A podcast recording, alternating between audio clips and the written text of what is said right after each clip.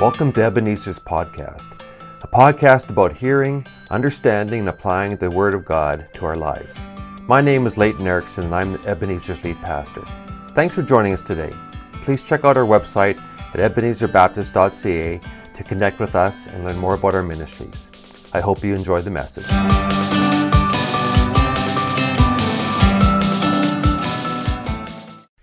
Olympic swimmer Michael Phelps started swimming competitively at age 7 and already held a national record for his age group in the 100-meter butterfly by age 10. According to his coach, Phelps didn't miss a morning practice from the age of 11 through 16. He would practice on Sundays, birthdays, and Christmas mornings to keep his competitive edge. Phelps averaged 4 hours per day in the pool, spending well over 10,000 hours mastering his craft by the time he competed in his first Olympics at Sydney in 2000, as the youngest male to make a U.S. Olympic swim team in 68 years. Simone Biles started gymnastics at the age of 6 and began training with a professional coach at 8 years of age. Before starting high school, Biles switched to homeschool in order to boost her training hours from 20 hours a week to 32 hours a week. Her parents even built a gymnasium nearby their estate to reduce her commute to less than 10 minutes. The approximate 6,000 to 7,000 hours of training she received during her homeschooling years, combined with her previous training, ensured she also crossed that 10,000 hour mark before competing at her first Olympics in Rio in 2016. At the age of 19, she then set a national record for the most gold medals in women's gymnastics at a single Olympic Games. The dictionary says, devotion is a steadfast and single-minded focus to a certain course of action. There is no doubt whatsoever that these elite athletes were devoted to their sport. I've done a little bit of fun running, and if I do 5 hours a week, I think I'm doing good. These guys did that before breakfast. They were definitely devoted. Now, here's a question for you this morning. What are you devoted to? To your spouse? I mean, that's a good thing. Your family, again, a good thing. Some people are devoted to their work. What are you devoted to? What are you constantly drawn back to, regardless of all of the other activities and pursuits of life? For the last few weeks, we've been talking about the DNA of the church, and we've been trying to understand what the basic ingredients of a church are. We've used the early church as our model, and from Acts 2, we've determined that a church is a church when it focuses on 3 main areas. First of all, a church is a church when its focus is on the Word of God, the work of God, and the worship of God. And last week, Leighton did a great job of unpacking that aspect of the church for us. Secondly, we've discovered that a church is a church when it loves and cares for the family of God and the community of faith. And we'll dig into that a little bit more in just a moment. Thirdly, a church is a church when it takes the message and power of Christ into the world and cares for the needs of others. And Cal will look at that next week, so make sure that you tune us in again. In Acts 2, we read, they devoted themselves to the apostles' teaching and to fellowship. And so back to the question that I asked from the start. What are you devoted to? What do you constantly focus on? What is that pivotal thing around which everything else in your life turns? The early church was devoted to teaching, and Leighton looked at that last week, and the early church was devoted to fellowship. Now, fellowship isn't just chatting over coffee in the foyer after the service. By the way, in COVID, that's illegal. That'll get you flagged. Sorry, we can't do that. But the point is that fellowship is more than visiting. It's even more than friendship. Fellowship comes from the Greek word koinonia. It means partner, sharer, companion.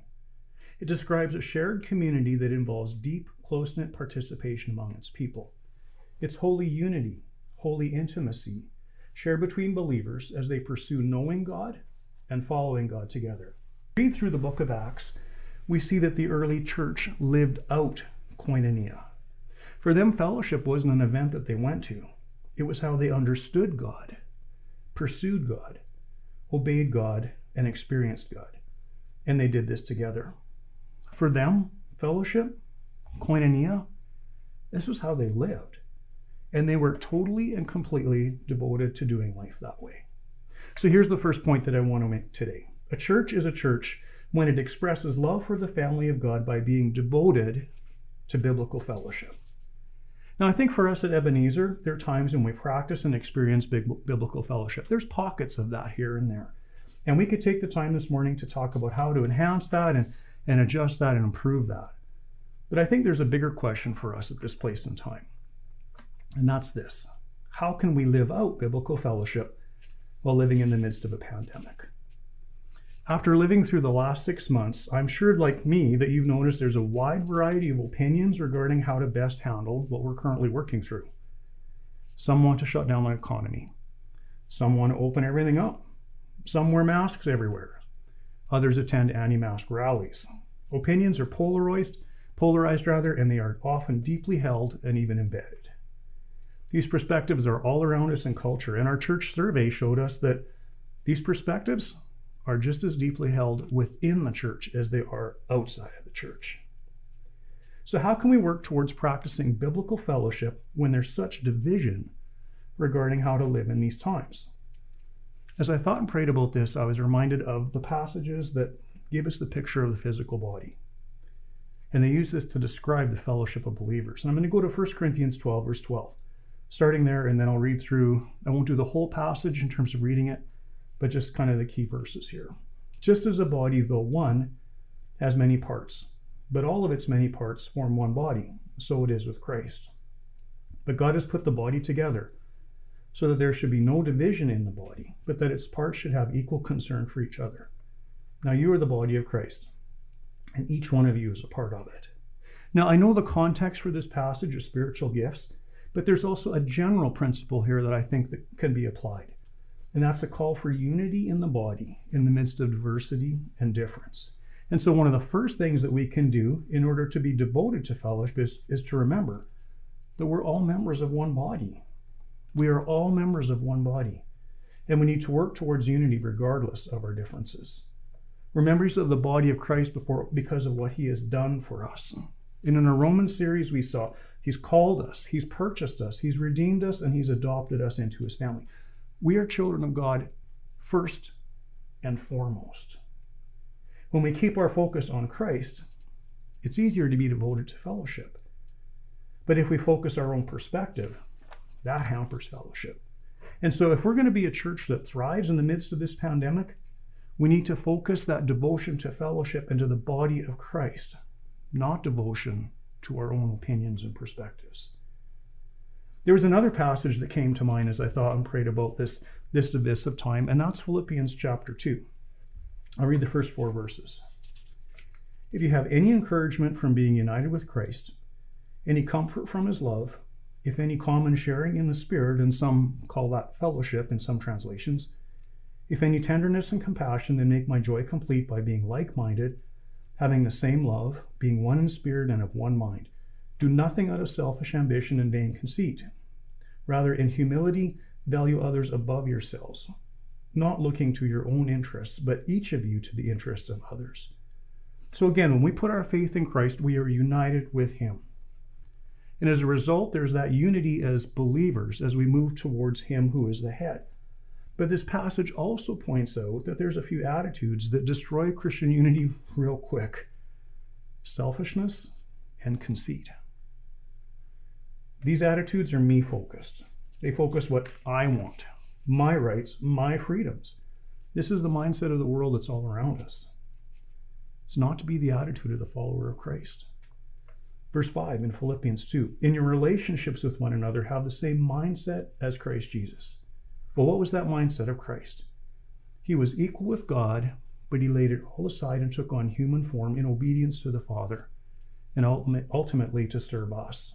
So what was the mindset of Jesus? First of all, he was humble.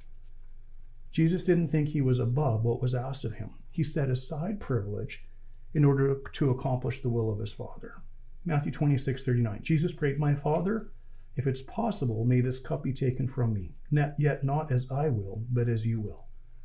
So Jesus did what he didn't want to do in order to accomplish his Father's will and a greater good. Secondly, Jesus had a servant attitude.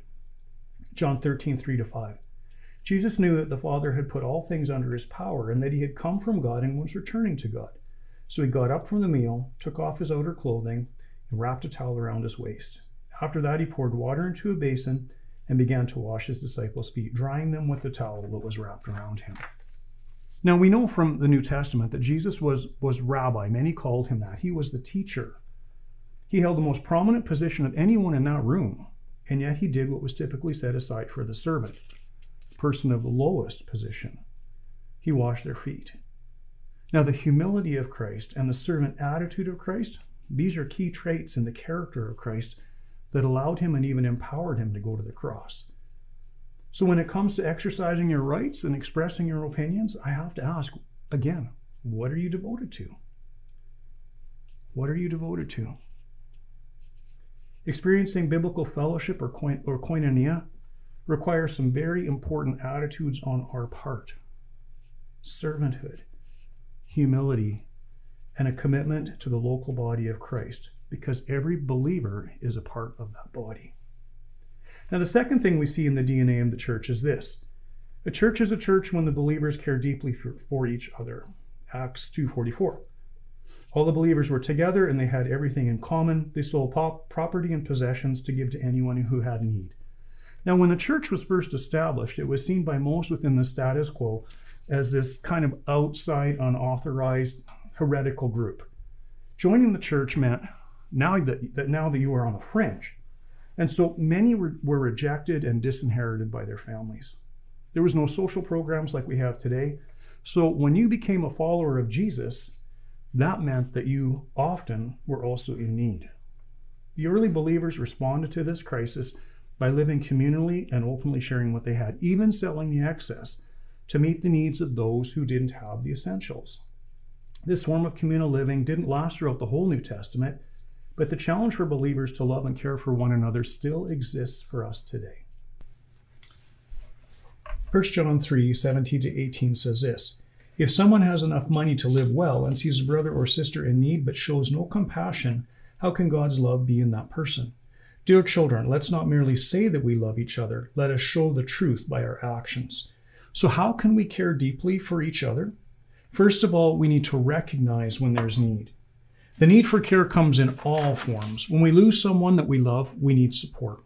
When we're sick, when we're stressed, when our jobs are in question, we need someone to care for us. When our kids are going through tough times, or when our kids are at home and we're trying to do school with them and you're trying to work at the same time and it's just getting crazy, you know, we need care. We need support. The need for care is all around us and we need to recognize it. But we can't pick up on these needs from a distance. That's why meeting in smaller gatherings is so important. Our hubs, our small groups, our discipleship communities, these are all places where we walk closely with one another. They're places where we have relationship. They're places where we can share our needs, whatever they might be. Now, secondly, the body of Christ needs to respond when there's need. We know from Scripture that when you believe in Christ, you're given a spiritual gift. In fact, everyone in the body of Christ is gifted by the Spirit of God. These gifts are given so that ministry can be accomplished and the body built up. That's what Ephesians 4:12 tells us. So this means that care within the body is something that we can all contribute to. It's not just the pastors who extend care, it's everyone. The awesome thing is that there are some within the congregation who've been especially equipped by the Spirit to care for others. Those with the gift of mercy, they are exceptional caregivers who often care better than we as pastors do. The point is this, we need you. We need everyone within the body, everyone within Ebenezer, to watch for need, to keep our eyes open for need, to have our radar on for need, and then respond to need as we see those happening, especially in the times that we're living in. Now, there's a third aspect of the DNA of the church that we also see in Acts. A church is a church when believers practice hospitality. Acts 2:46. They broke bread in their homes and they ate together with glad and sincere hearts. Now, the phrase breaking of bread is an interesting one. It's typically been viewed as sharing of communion, and there are several places in Scripture when that's actually the case. There are several other places in the Bible where the phrase simply means sharing a meal together. For example, when Paul was shipwrecked during one of his missionary journeys, we see this phrase in another context. Picture 14 days. The sailors have been battling this storm. They've eaten next to nothing.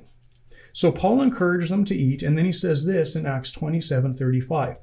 He took some bread, he gave thanks to God in front of all of them, and then he broke it and he began to eat.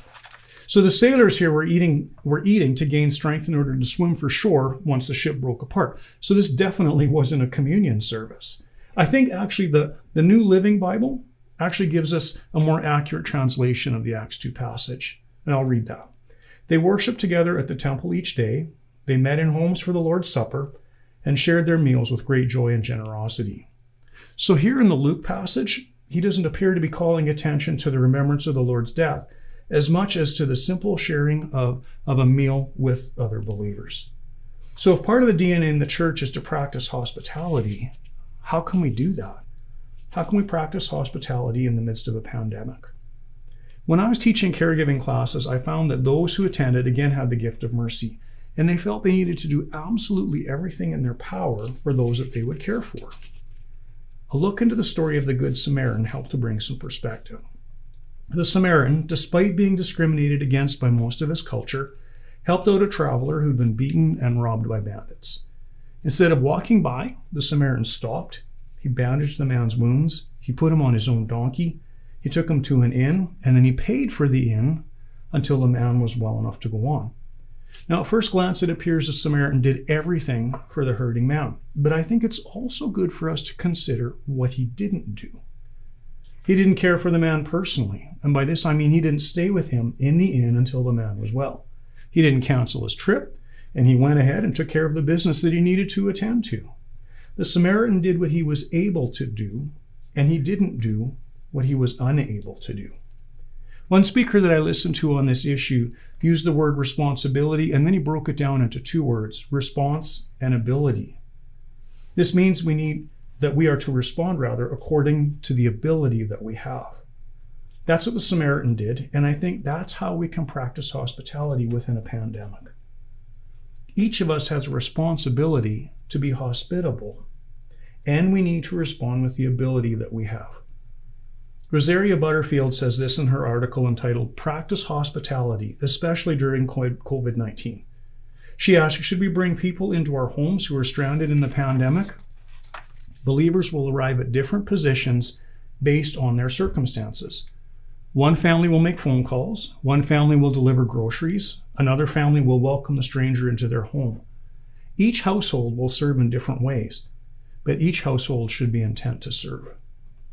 We all literally exist within our own bubble during this pandemic, and we all need to do our best to honor government guidelines regarding distancing and hand washing and sanitizing and the number of people that we have in our bubbles.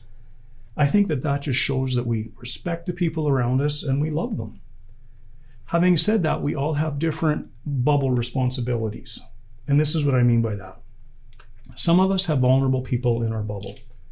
The young, the elderly, those who have health issues. We need to be very careful when it comes to bubbles with vulnerable people in them. But others have bubble responsibilities that don't include vulnerable people, which would allow their bubble to be opened up to others. We all have different abilities to respond. So if you're in a situation where your bubble responsibilities will allow you to open up, please pray about widening your bubble to include someone else. Maybe you want to lead or join a home hub. That's essentially a church in your home with a few others who are dedicated to that smaller gathering. That's your bubble. Or maybe you have three friends that you could connect with, that you could be a church together with. Then do that. And we can help you understand how to do that. We actually have a training time for leaders of smaller gatherings, October the 4th at 9 a.m. in the new chapel here at the church. Hub leaders, small group leaders, family group leaders, this is for you, so please come. We'd love to see you there. Now, if you're in a bubble where your bubble responsibilities don't allow you to open up to others, you still need fellowship. You still need community. That's a part of the DNA of the church. We need that. And so I want to ask today, how will you connect with others in a meaningful way if you've got limited bubble responsibilities? Last March, when COVID hit, my small group shifted from meeting in person to connecting online. And we actually met more often that way than we did prior. We crave fellowship. Everything else was shut down to us. We needed that connectedness. Meeting online is one way that you can connect if you're limited in terms of your bubble responsibilities. It's a great way. It's not the ultimate way, but it is a good way that many people are finding helpful at this point in time. During the last 6 months, I've not been able to visit with people in person to see how they're doing. And if you know me at all, you know, that's driven me a little crazy. So I've been texting people and calling people, and I hope in some way that I've been a blessing. But I know that I've been blessed by many of you. I got to know you a bit better. I got a glimpse into your journey and your resilience and your heart for the Lord. I have been blessed by you. Hopefully you've been blessed by me, just by getting on the phone. It's a great way that you can connect and experience fellowship. We all need fellowship. We all need community. And so I want to challenge you to consider how you can engage during this time. And then actually do it. Don't just think about it. Get out there, make a commitment, and do it. Each household will serve in different ways, but each household should be intent to serve. In 1527, Martin Luther authored an essay entitled, "Whether One May Flee from a Deadly Plague." Interesting title. In it, he says, pastors and other people in leadership must not flee the plague, but instead should remain in the community and help others until the dread has passed. Now, Luther understood that the physical stakes were very high. This was actually during the bubonic plague, where 25% of Europe died in 3 years. Some of the members of Luther's own family got very sick. He understood the physical realities and what was at stake, but he also understood the spiritual stakes were very high. Those who were sick needed support and encouragement and help and spiritual counsel. There are many today who are outside of a bubble, of any bubble, and they need support, they need encouragement, and even spiritual help. How we fellowship, how we care, and how we practice hospitality can make an eternal difference. And in closing, I simply want to ask the question that I opened with. What are you devoted to? The early church was devoted to teaching. We talked about that last week. And they were devoted to fellowship. What are you devoted to? Let's pray together. Father, I want to thank you for your word. I want to thank you for the example we find in it, the teaching that is there, the model of Christ, the direction of your word, the example of the early church. And Lord, I thank you for their practice of fellowship and the challenge that's there for all of us to engage in that. And we just opened our lives today to the Spirit of God to shape us and change us and direct us as we consider how we ought to be involved in fellowship. Help us to understand that and be devoted to it, knowing that makes such a change in our own lives and that it can make such a difference in the life of someone else. And so, Father, if there are places where we've been stuck in our own opinions, where we've been stuck in our perspectives, I pray that we might give the Spirit of God room to challenge us on those things and to remind us of the unity that you ask us to be involved in. If there's hearts that need to be changed, I pray that you might do that work. And I pray that as a body here, a local body here at Ebenezer, that people would look and say, wow, their fellowship is amazing. They care for one another. They really care about one another. And that's something that I want to be a part of. Your word says that unbelievers will know of our love for one another by the way that we care for each other. They'll know you by the way we care for each other. And so help us to pursue that today. Thank you for this time. We give ourselves to you for you to do your good work in us. In Jesus' name we pray. Amen. In closing, I just want to read from Romans 15:5-6.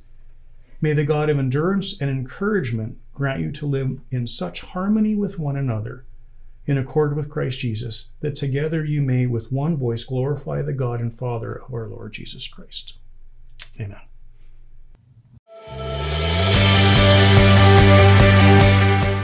Well, thank you for listening.